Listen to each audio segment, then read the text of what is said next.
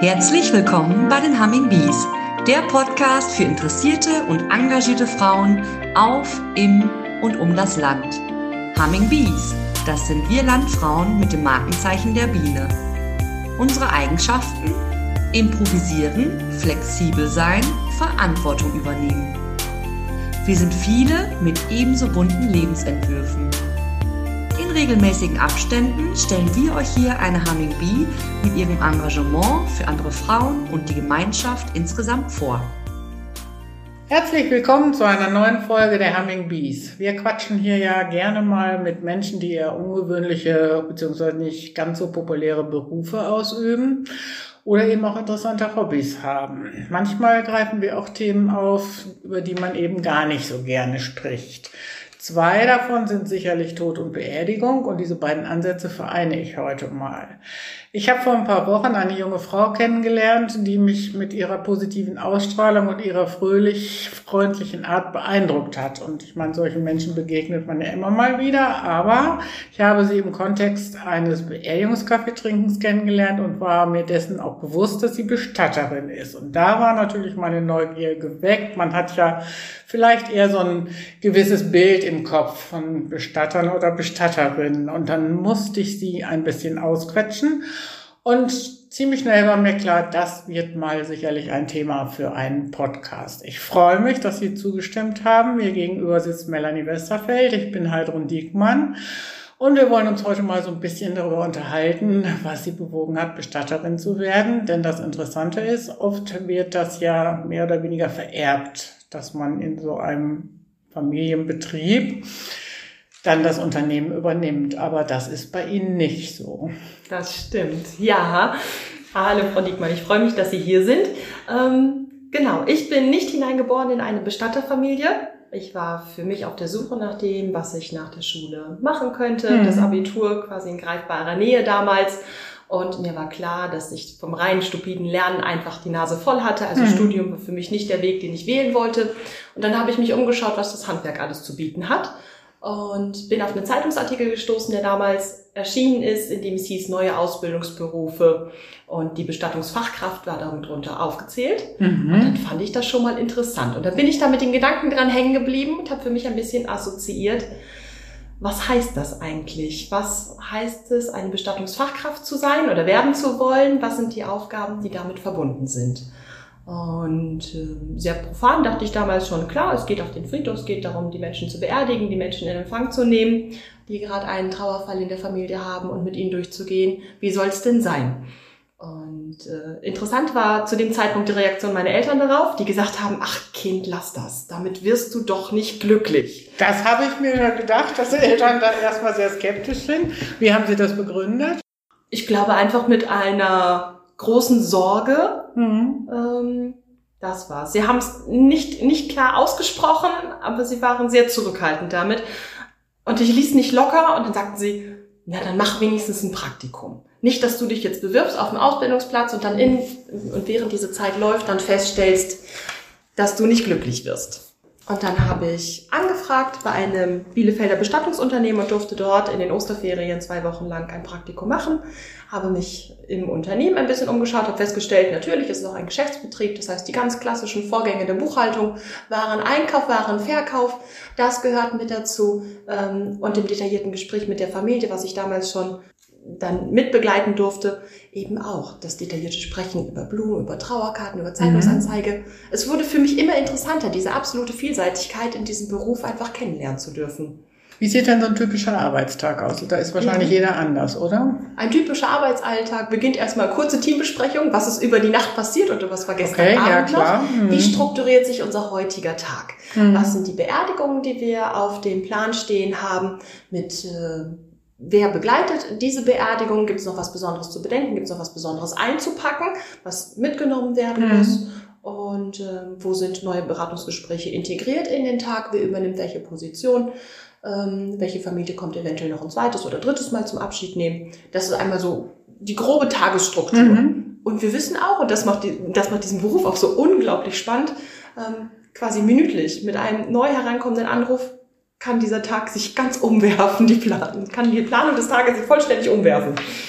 Dann habt ihr aber auch immer eingeteilt, wer dann zuständig ist. Also ich meine, ähm, im Regelfall, wie viele Bestattungen haben Sie hier so in der Woche? Das ist wahrscheinlich unterschiedlich. Ne? In der Woche ist es ganz unterschiedlich, mhm. genau. Also das können durchaus mal acht Beerdigungen sein mhm. innerhalb einer Woche. So, und da gab es auch schon die eine oder andere Woche, die ich hier im Unternehmen erfahren durfte, da war halt gar keine. Das war ein bisschen ein Sommerloch. Das ist ja dann aber auch mal ganz angenehm. Das ist auch mal ganz Zeit spannend. Aufarbeiten. Genau. genau. Mhm. Also man kann aber auch wirklich sagen, das Sterben ist ein ganz bisschen doch abhängig von dem, was wir ähm, an Jahreszeit oder auch an Wetterstimmung haben. Mhm. Heißt tatsächlich, Sommer bei herrlichem Sonnenschein ist es ein bisschen weniger. Ja. So, und wenn wir jetzt ähm, zum Herbst hingehen, die dunkle Zeit, kommt es draußen nass und kalt wird, da verlässt halt doch ein paar Menschen mehr der Lebensmut. Ja, das kann daran liegen. Ich habe mir viele Gedanken darüber gemacht, woran es liegt, aber das ist so, das stellt man ja immer wieder fest, auch wenn man dann die Zeitung aufschlägt. Also im Herbst und Winter stehen durchaus mehr Leute drin. Mehr. Ja, genau. das mhm. ist dann halt so. Ne? So ist es. Gibt es dann irgendwas, was Sie gar nicht so gerne mögen an diesem Beruf? Oder haben also, Sie anfangs Berührungsängste gehabt mit, man kommt ja auch wirklich mit dem Verstorbenen in Man kommt mit dem Verstorbenen in Kontakt, genau. Ähm, klar gibt es einfach dann auch Verwesungszustände, die mhm. sind nicht mehr so richtig toll, mhm. aber auch da muss man ein bisschen die Augen zukneifen und die Nase zukneifen und einfach mal durch. So. Mhm. ähm, emotional anstrengende Beratungsgespräche sind es immer dann, wenn man feststellt, dass man auf dieses kurze Kennenlernen mit der Familie eigentlich ganz tief schon reingewachsen ist und fast sagen könnte, oh, das ist aber echt, das ist echt schade um die Omi, auch wenn sie 98 Jahre alt geworden mhm. ist. Ähm, weil da einfach gleich so eine große Sympathie besteht, dass man sagt, das ist wirklich schade drum und ein bisschen hänge ich mit meinen eigenen Gedanken auch in dieser Familie, die für sich auf ihre eigene Art trauert. Emotionale Lastengespräche sind es auch, wenn es um die Beerdigung von Kindern geht. Ja Unfallopfer, Gewaltverbrechen. Das ist für alle Beteiligten mhm. nicht einfach. Und da ist es unsere Aufgabe, einfach auch professionell dann zur Seite, der Familie zur Seite zu stehen und uns von unseren eigenen Gedanken und Gefühlen in diesem Moment einfach nicht leiten zu lassen.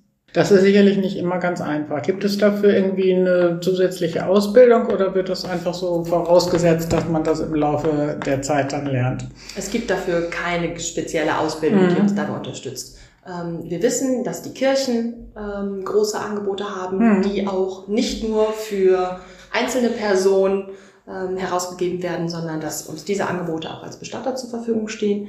Wir haben Kontakte zur Notfallseelsorge, weil wir sie einfach manchmal an den Stellen treffen, wo Unfälle mhm. passiert sind.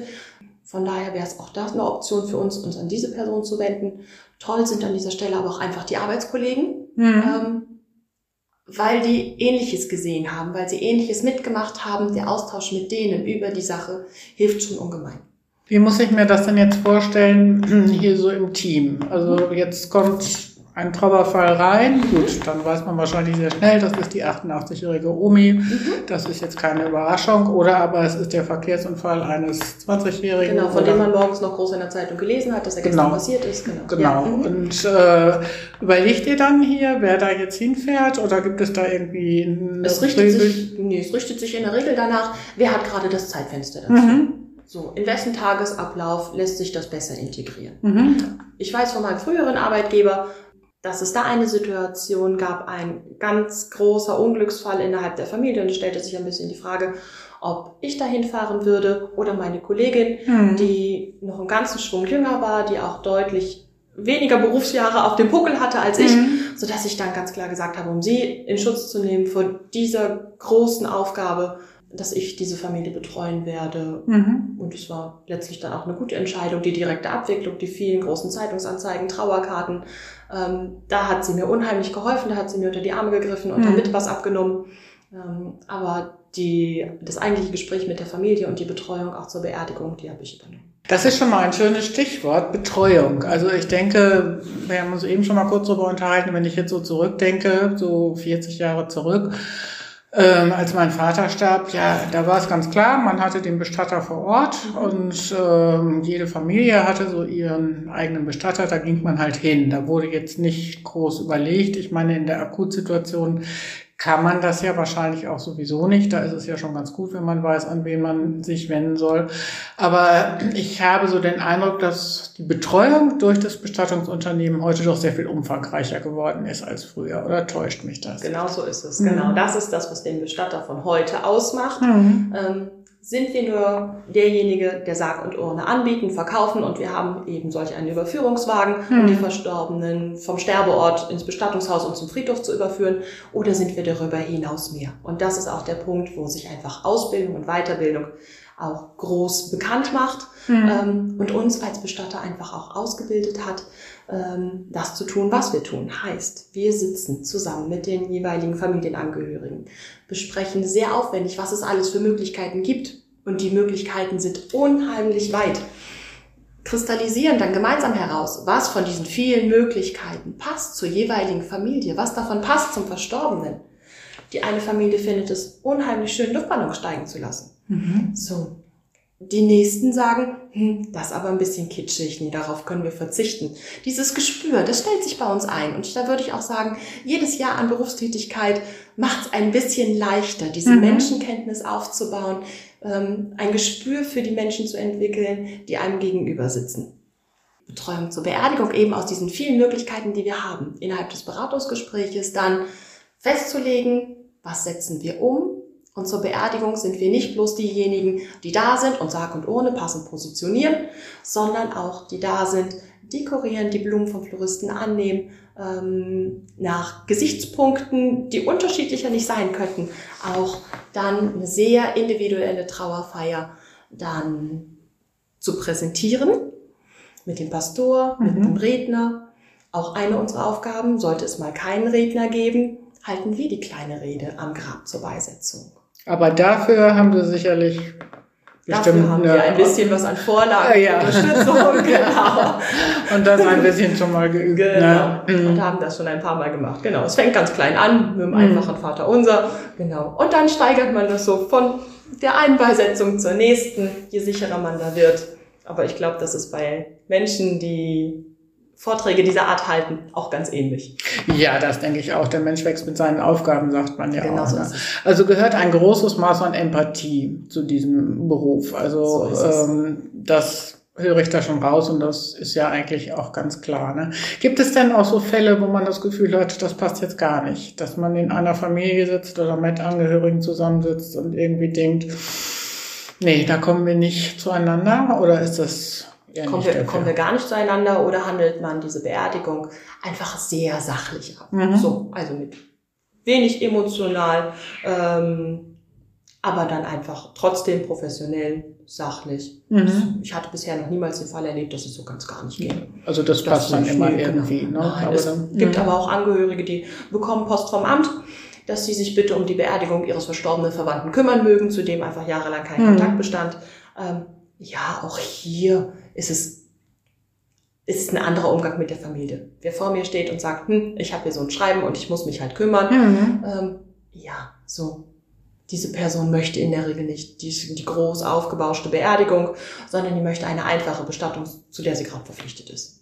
Ja gut, das versteht sich natürlich auch von selber. Das ist ja auch völlig normal. Ist das einfach auch die Bandbreite dessen, mhm. was wir anbieten können? Genau. Ja, heute gehört ja auch Vorsorge schon viel mhm. dazu. Und es gibt da ja die wildesten Möglichkeiten. Ich habe das gerade mit meiner Mutter gemacht. Erst fand ich es ein bisschen befremdlich, aber es lag ihr sehr am Herzen, dass äh, alles für ihre Bestattung geregelt wird, weil sie da auch klare Vorstellungen hatte. Und wir haben dann so da gesessen und wirklich alles vom kleinsten Detail festgelegt. Und ich muss ganz ehrlich sagen, hinterher, so befremdlich ich das erst fand, im Nachhinein habe ich dann gedacht, super. Wenn es dann soweit ist, dann muss ich mir keine Gedanken machen, sollten es jetzt, doch, die Blumen hat sie mir dann frei überlassen, weil die Jahreszeit, ja. die wissen wir ja jetzt noch nicht. Aber ansonsten ist so ziemlich alles genau geregelt und ich empfinde es schon als Erleichterung, wenn es dann irgendwann mal soweit ist, dass ich ähm, dann schon weiß, wie ich entscheiden soll, muss, darf. Ich ja. finde Vorsorgegespräche total spannend, die Person selbst kennenlernen zu dürfen, mhm. mit ihr selbst Ideen durchzugehen, mhm. ihre eigene Vorstellung von ihrer Beerdigung aufzunehmen. Und es ist genauso, wie Sie sagen. Also es ist ein großes Erleichtern von den Angehörigen, weil eben die Schritte grob vorgegeben sind. Es mhm. gibt noch Details, die sind noch offen. Genau. Dazu mag auch sein noch ein Spruch für die Zeitungsanzeige. Mhm. Ähm, die Angehörigen, was tut sich noch, wie viele Enkelchen kommen eventuell noch dazu. Mhm. Klar, das sind die Optionen, die lassen wir dann entsprechend offen für den Tag, der irgendwann kommen wird. Ähm, aber der grobe Zug ist klar und es gibt hinterher auch keine Meinungsverschiedenheiten, weil wir genau wissen, dass die Person es selber festgelegt hat zu einem Zeitpunkt, wo sie es selber noch festlegen konnte. Ja, und was ich also auch sehr hilfreich fand, ist ja auch heute immer noch, irgendwann haben wir vielleicht nicht mehr die Wahl, aber Urnenbesetzung oder äh, Erdbestattung. Und für meine Mutter war immer klar Erdbestattung.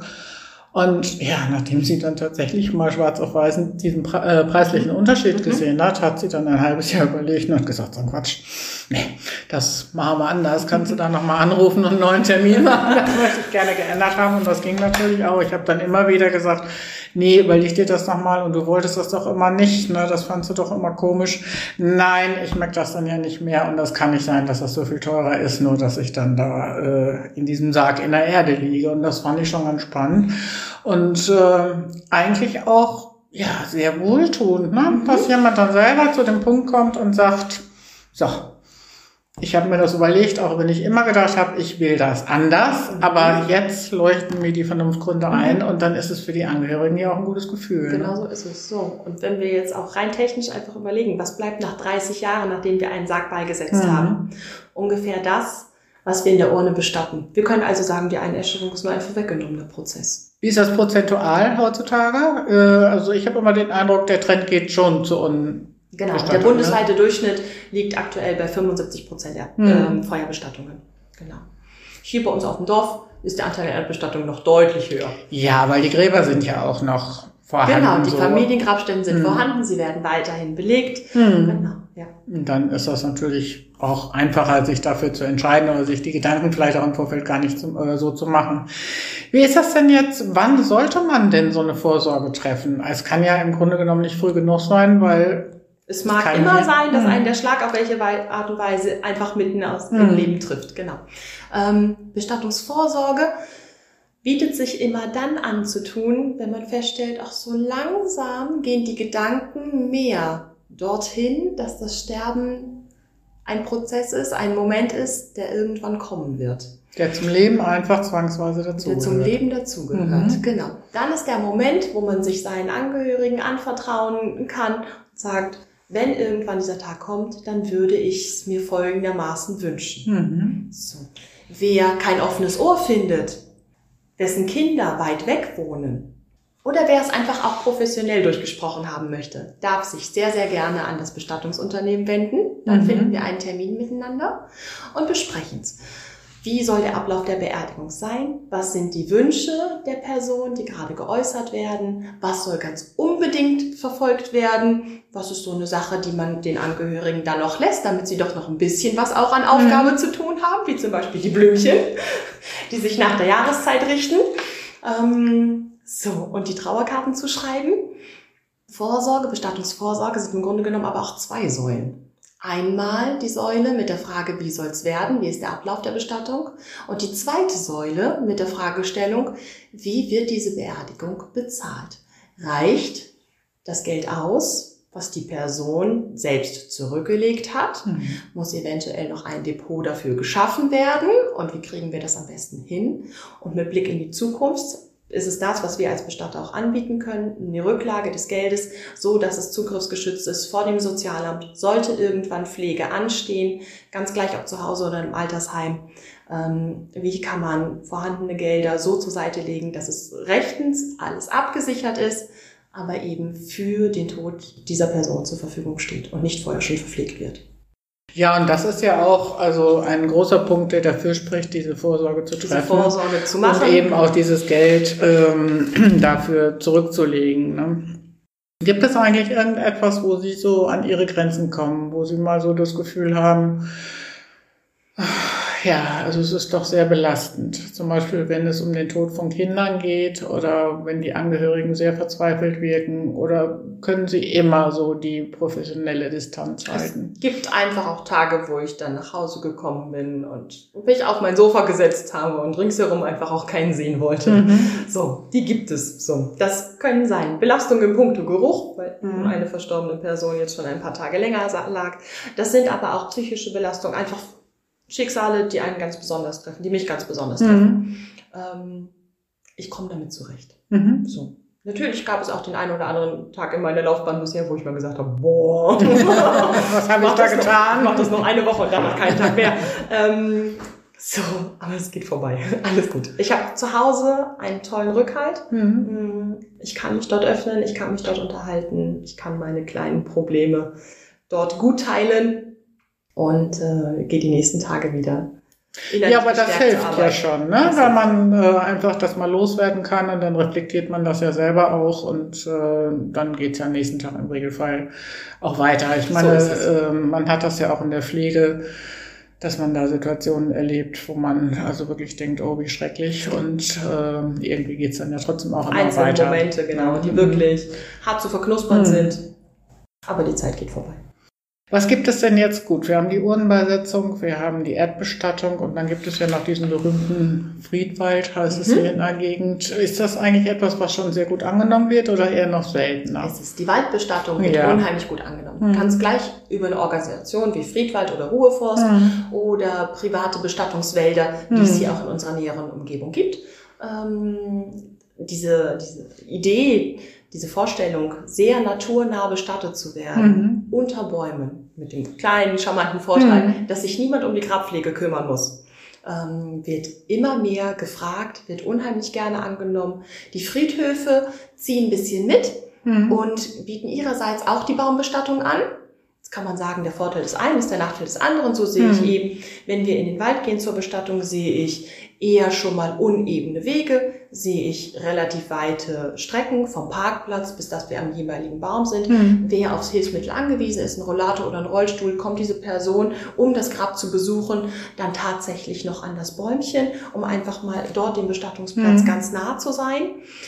So, ich sehe auf der anderen Seite den Friedhof, wo ich auch eine Baumbestattung haben kann, wo auch dieser Gedanke mitgeht, dass das, was wir mit der Urne am Fuß eines Baumes beisetzen, die Partikelchen sich langsam innerhalb des Baumes dann entfalten mhm. und ihnen genauso wieder zu schönen Blättern und Blüte verhelfen. Ähm, ich sehe auf dem Friedhof gepflasterte Strecken, ich sehe Mülleimer, ich sehe Wasserstellen und die Möglichkeit, auch etwas hinzubringen an mhm. die Bäume. Das habe ich im Wald gar nicht. Der mhm. natürliche Charakter des Waldes muss absolut behalten werden. Das heißt, eine künstlich hochgezüchtete Blume aus dem Gewächshaus ist dort überhaupt nicht gern gesehen. Ähm, eine Kerze schon mal gar nicht, ähm, wegen der Waldbrandgefahr, mhm. ganz gleich zu welcher Jahreszeit. Klar. Genau. Also ich, ich sehe Vorteile und Nachteile von beiden. Ich finde die Bestattung am Fuß eines Baumes total schön und persönlich sehr beruhigend. Ja, also ich finde das auch immer wieder ein Gedanken, der mich nicht loslässt, zumal ich dann auch denke, ja, eigentlich ist das doch eine total praktische Kiste, weil äh, keiner der Angehörigen hat dann irgendwie Stress mit der Grabpflege.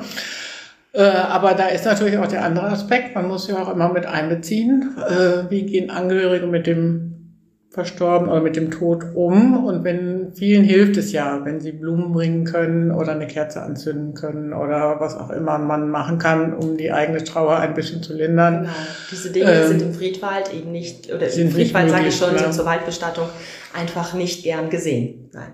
Also das finde ich jetzt sehr interessant, dass wir darüber sprechen, weil unter diesem Aspekt habe ich das auch noch gar nicht überlegt. Ich habe das immer so aus meiner Perspektive praktisch gedacht und äh, würde ich jetzt natürlich sagen, dann lohnt es sich schon, sich auch mal mit den Angehörigen darüber zu unterhalten, wie, was braucht ihr denn? Was haben wir für Möglichkeiten? Was hm. ist auch ortsnah? Die nächsten Bestattungswälder von hier aus hm. gesehen sind so ein ganzes Stückchen weg. Wer fährt denn mit Oma, wenn Oma den Ehemann verloren hat, hm. regelmäßig zur Grabstelle, um das Grab zu besuchen? So, wer hilft Oma eventuell über den unebenen Weg? Genau. So, mhm. Was ist mit Omas Bedürfnis, etwas abzulegen mhm. an der Grabstelle? Ein Blümchen, eine Kerze anzuzünden, geht im Wald gar nicht. Nee, eben. Na, so, um, genau, so. Wie ist es auch mit dem Erreichen mhm. dann tatsächlich des, des Baumstamms, wenn es zu Fuß nicht mehr gut möglich ist? Mhm. Und das sind einfach Vorteile, die bietet uns der lokale Friedhof. Da darf ein Blümchen mitgebracht werden, da haben wir eine Wasserstelle, da haben wir gepflasterte Wege. Mhm Vielleicht kommt die trauernde Witwe auch alleine dorthin. Kommt, setzt sich von zu Hause aus in den Bus, steigt kurz vorm Friedhof wieder Mhm. aus. Das sind Wege, die sie alleine schafft.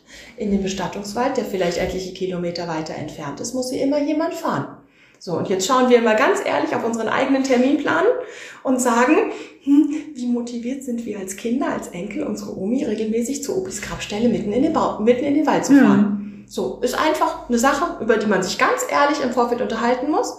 Und das ist so schwierig, das in der Situation zu, der Trauer auch zu fassen.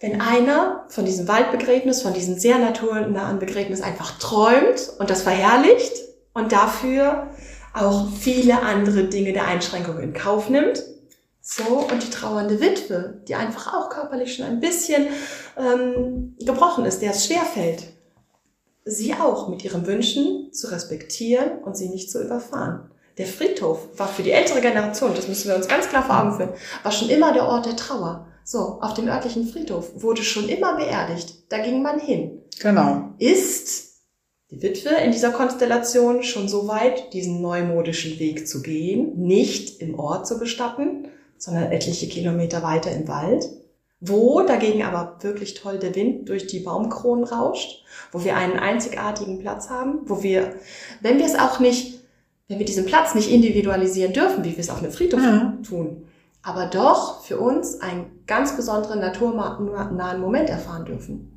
Vorteile, Nachteile, Dinge, Ja, Vorteile, die Nachteile. miteinander abgewogen werden müssen, ähm, wo ganz viel Emotion hineinspielt, wo Meinungen nicht weiter auseinandergehen könnten. Das kann ich mir so sehr gut vorstellen, aber ich nehme dem auch, dass es eigentlich ja wirklich wichtig ist, dass man dieses ja immer noch Tabuthema ja doch mal in die Familie rückt und äh, eigentlich gar nicht früh genug über solche Dinge sprechen kann. Zumindest über den groben Zug. Das ja, zumindest, schön. ja, Details Ja, werden nicht genau, immer, ne? nicht, also zumindest über den groben Zug. Wie stellt sich mein Angehöriger, der ein gewisses Alter erreicht hat, Mhm. der vielleicht ein bisschen auch gezeichnet ist von Krankheit, wie stellt sich mein Angehöriger seine Bestattung vor? Mhm. Wie können wir das machen? Ja, ich weiß es, als mein Schwiegervater starb, das war ja sehr überraschend, kann man sagen. Und äh, ja, da musste schon erstmal im Hinterkopf gekramt werden, ja, was will er denn nun Mhm. eigentlich? Ne? Und von deswegen finde ich, ist das schon eine gute Lösung, wenn man sich tatsächlich mal darüber unterhalten hat und auch selber ja auch Gedanken macht.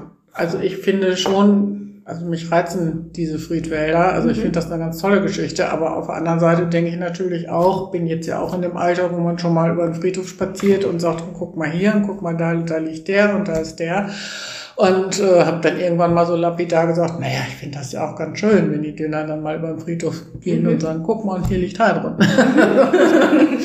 das sind ja immer so zwei ähm, Dinge, die man dann für sich irgendwann mal entscheiden muss. Und ich glaube, das ist auch eine Entscheidung, solange das noch nicht so gängig ist, wo der Verstorbene das im Vorfeld schon mal klar sagen wird. Ich will das so. Ich, genau. ne? Den- Wo, der, wo ne? genau die Person, genau deren Lebensende absehbar ist, Mhm. einfach sich selbst einmal äußern darf. Wie stellt sie sich das vor? Oder Mhm. sich äußern sollte, damit es nämlich die nachfolgende Generation, die in der Regel dann ja auch die Bestattung ähm, mit dem Bestatter bespricht und bestellt, Mhm. so, damit die auch wissen, was hat sie sich denn vorgestellt? Genau. Und Bestattungswünsche ins Testament zu schreiben, ist grundsätzlich eine total tolle Idee. Und jetzt kommt das große Aber. Es ist zu spät, bis das geöffnet wird. Genau, so ist es. Genau so ist es. Ist Mhm. das Testament gegebenenfalls bei Gericht verwahrt? Kommt es irgendwann zur Eröffnung? Sind wir in der Regel, je nachdem in welcher Kommune wir uns befinden, sechs Mhm. bis zwölf Wochen nach der Beerdigung. Da ist es einfach zu spät. Ja, da ist es zu spät. Und das habe ich jetzt aber auch schon festgestellt. Also ähm, diese verschiedenen Möglichkeiten, da sind sie doch wirklich sehr darauf fokussiert zu gucken und ein Gefühl dafür zu kriegen, so was passt denn hier in diese Familie, wenn es im Vorfeld nicht festgelegt Genau so wird. ist es, genau. Vorteile, Nachteile, Möglichkeiten. Wer bisher noch nie Berührungspunkte hatte Mhm. mit dem Thema Tod, mit dem Thema Friedhof. Mhm. So, da ist es unsere Aufgabe, vernünftig zu beraten, was sind die großen Möglichkeiten, langsam auszuschließen und auf diese Art und Weise letztlich auf die Beerdigung zu kommen, die sowohl zur verstorbenen Person passt, Mhm. als auch natürlich zu der Familie, die dahinter steht. Wir reden immer von Familie. Noch so eine ganz andere schwierige Geschichte ist es, ähm, wenn wir von Lebensgefährten sprechen. Mhm. So, was ist ein Lebensgefährte rechtlich? Hm. Ja. Jemand, der miteinander die Wohnung geteilt hat. So, wenn wir nach dem Bestattungsgesetz unseres Landes gehen, ist der Lebensgefährte nicht die Person, die bestimmt, wie es vorangeht. Das sind die Angehörigen. Das sind genau per Hm. Gesetz einfach diejenigen, die Hm. eine Blutsverwandtschaft bzw. eine, äh, eine Eheschließung vorgenommen haben. Ja. Also das spricht ja wieder dafür, alles genau festzulegen, Alles genau weil festzulegen, äh, da kann auch in ich dieser Konstellation. Ja. mich mit meinem Lebensgefährten noch so austauschen und ihm alles klar sagen oder ihr sagen, wie ich Mhm. mir das vorstelle. Äh, und im Ernstfall kommen die Kinder und sind ganz anderer Meinung. Genau so ist es. Ja, Und dann wird alles anders, als man sich Mhm. das eigentlich gedacht hat. Ne? so ist es. Ja, was würden Sie sich denn jetzt so wünschen? Dass das Thema Totenbestattung doch mehr so in die Familie rückt, dass man sich mehr Gedanken darüber macht? Das wäre schön, ähm, sich darüber auch auszutauschen, Mhm. dieses Thema Tod und Sterben nicht in die dunkle unterste Schublade zu schieben, Mhm. sondern tatsächlich, auch wenn es unangenehm ist, doch mal auch zum Kaffeetischthema werden zu lassen. Damit einfach untereinander klar ist, wie sind so die Wünsche, was stellt sich die Person vor? Und dann nämlich nicht, wenn es soweit ist und man hat dieses Gespräch im Vorfeld nicht geführt, dann gemutmaßt werden muss. So. Das sind tatsächlich die Sachen, das sind die Gespräche, die auch sehr, sehr aufwendig sind, die Hm. die mir ungemein Spaß machen. Aber was so schwierig ist, wenn ich zwei Kinder, also gleichrangige Bestattungspflichtige vor mir sitzen habe und sie sagen, die verstorbene Person hat sich nicht geäußert Hm. ähm, und sie müssen jetzt mutmaßen, was sie tun. Und die Meinungen der Kinder gehen unheimlich weit auseinander. Eins wohnt vielleicht vor Ort, das andere woanders. An wem bleibt denn die Arbeit der Grabpflege hängen? Oder wird, wird die Entscheidung getroffen auf eine Grabstellenart, wo sich niemand kümmern muss, wo man aber den Anlaufpunkt hat? Das finde ich auch ungemein wichtig. Ähm, also mein Wunsch an die Gesellschaft, tabuisiert das Thema nicht, sondern auch wenn es schwerfällt, greift euch ein Herz, findet innerhalb eure, eures, eurer Familie, eures sehr vertrauten Kreises eine Person, mit der ihr euch darüber austauscht. Das ist ein guter Tipp und ich glaube, das nehmen wir jetzt mal so zum Anlass, da vielleicht mal drüber nachzudenken und vielleicht gerade jetzt auch zum Toten Sonntag, der jetzt bevorsteht, ähm, beim Kaffeetisch mal zu sagen, so heute denken wir sowieso an die Verstorbenen, die im vergangenen Jahr oder auch schon vor längerer Zeit verstorben sind und machen uns dann weiterhin Gedanken darüber, wie wir uns das denn vorstellen können. So und im besten Fall legen wir es auch noch schriftlich fest oder kontaktieren den Bestatter oder das Bestattungsunternehmen unseres Vertrauens und lassen uns beraten und legen dann die ganz groben Züge schon fest. Und legen die ganz groben Züge fest, unterhalten uns parallel einfach, wie soll das denn dann auch irgendwann bezahlt Mhm. werden, wenn es soweit ist, weil diese Frage stellt sich auch. So, aber wenn wir die groben Züge kennen, können wir da auch Tipps und Ratschläge geben, auf welche Art und Weise das möglich ist. So, dass es auch zugriffsgeschützt ist für den Fall, dass Pflege irgendwann ansteht. Und da das Sozialamt eventuell auch die Konten prüft. Das ist ja heutzutage auch ein großes Thema. Vielen Dank, Frau Westerfeld. Ich glaube, wir könnten Bitteschön. noch eine ganze Weile weiter quatschen, aber es gibt jetzt doch sicherlich schon ganz viel Gedankenanregungen für unsere Hörerinnen und Hörer, um uns mit diesem Thema weiter zu befassen. So hoffe ich doch. Und wenn noch Fragen sind, melden Sie sich beim Bestatter Ihres Vertrauens. Dankeschön. Bitte schön. Wir freuen uns sehr, wenn ihr wieder reinhört bei den Humming Bees, der Podcast für engagierte Frauen. Wenn ihr mehr über die Aktivitäten der Landfrauen wissen wollt, informiert euch auf der Homepage des Westfälisch-Lippischen Landfrauenverbandes unter www.wllv.de.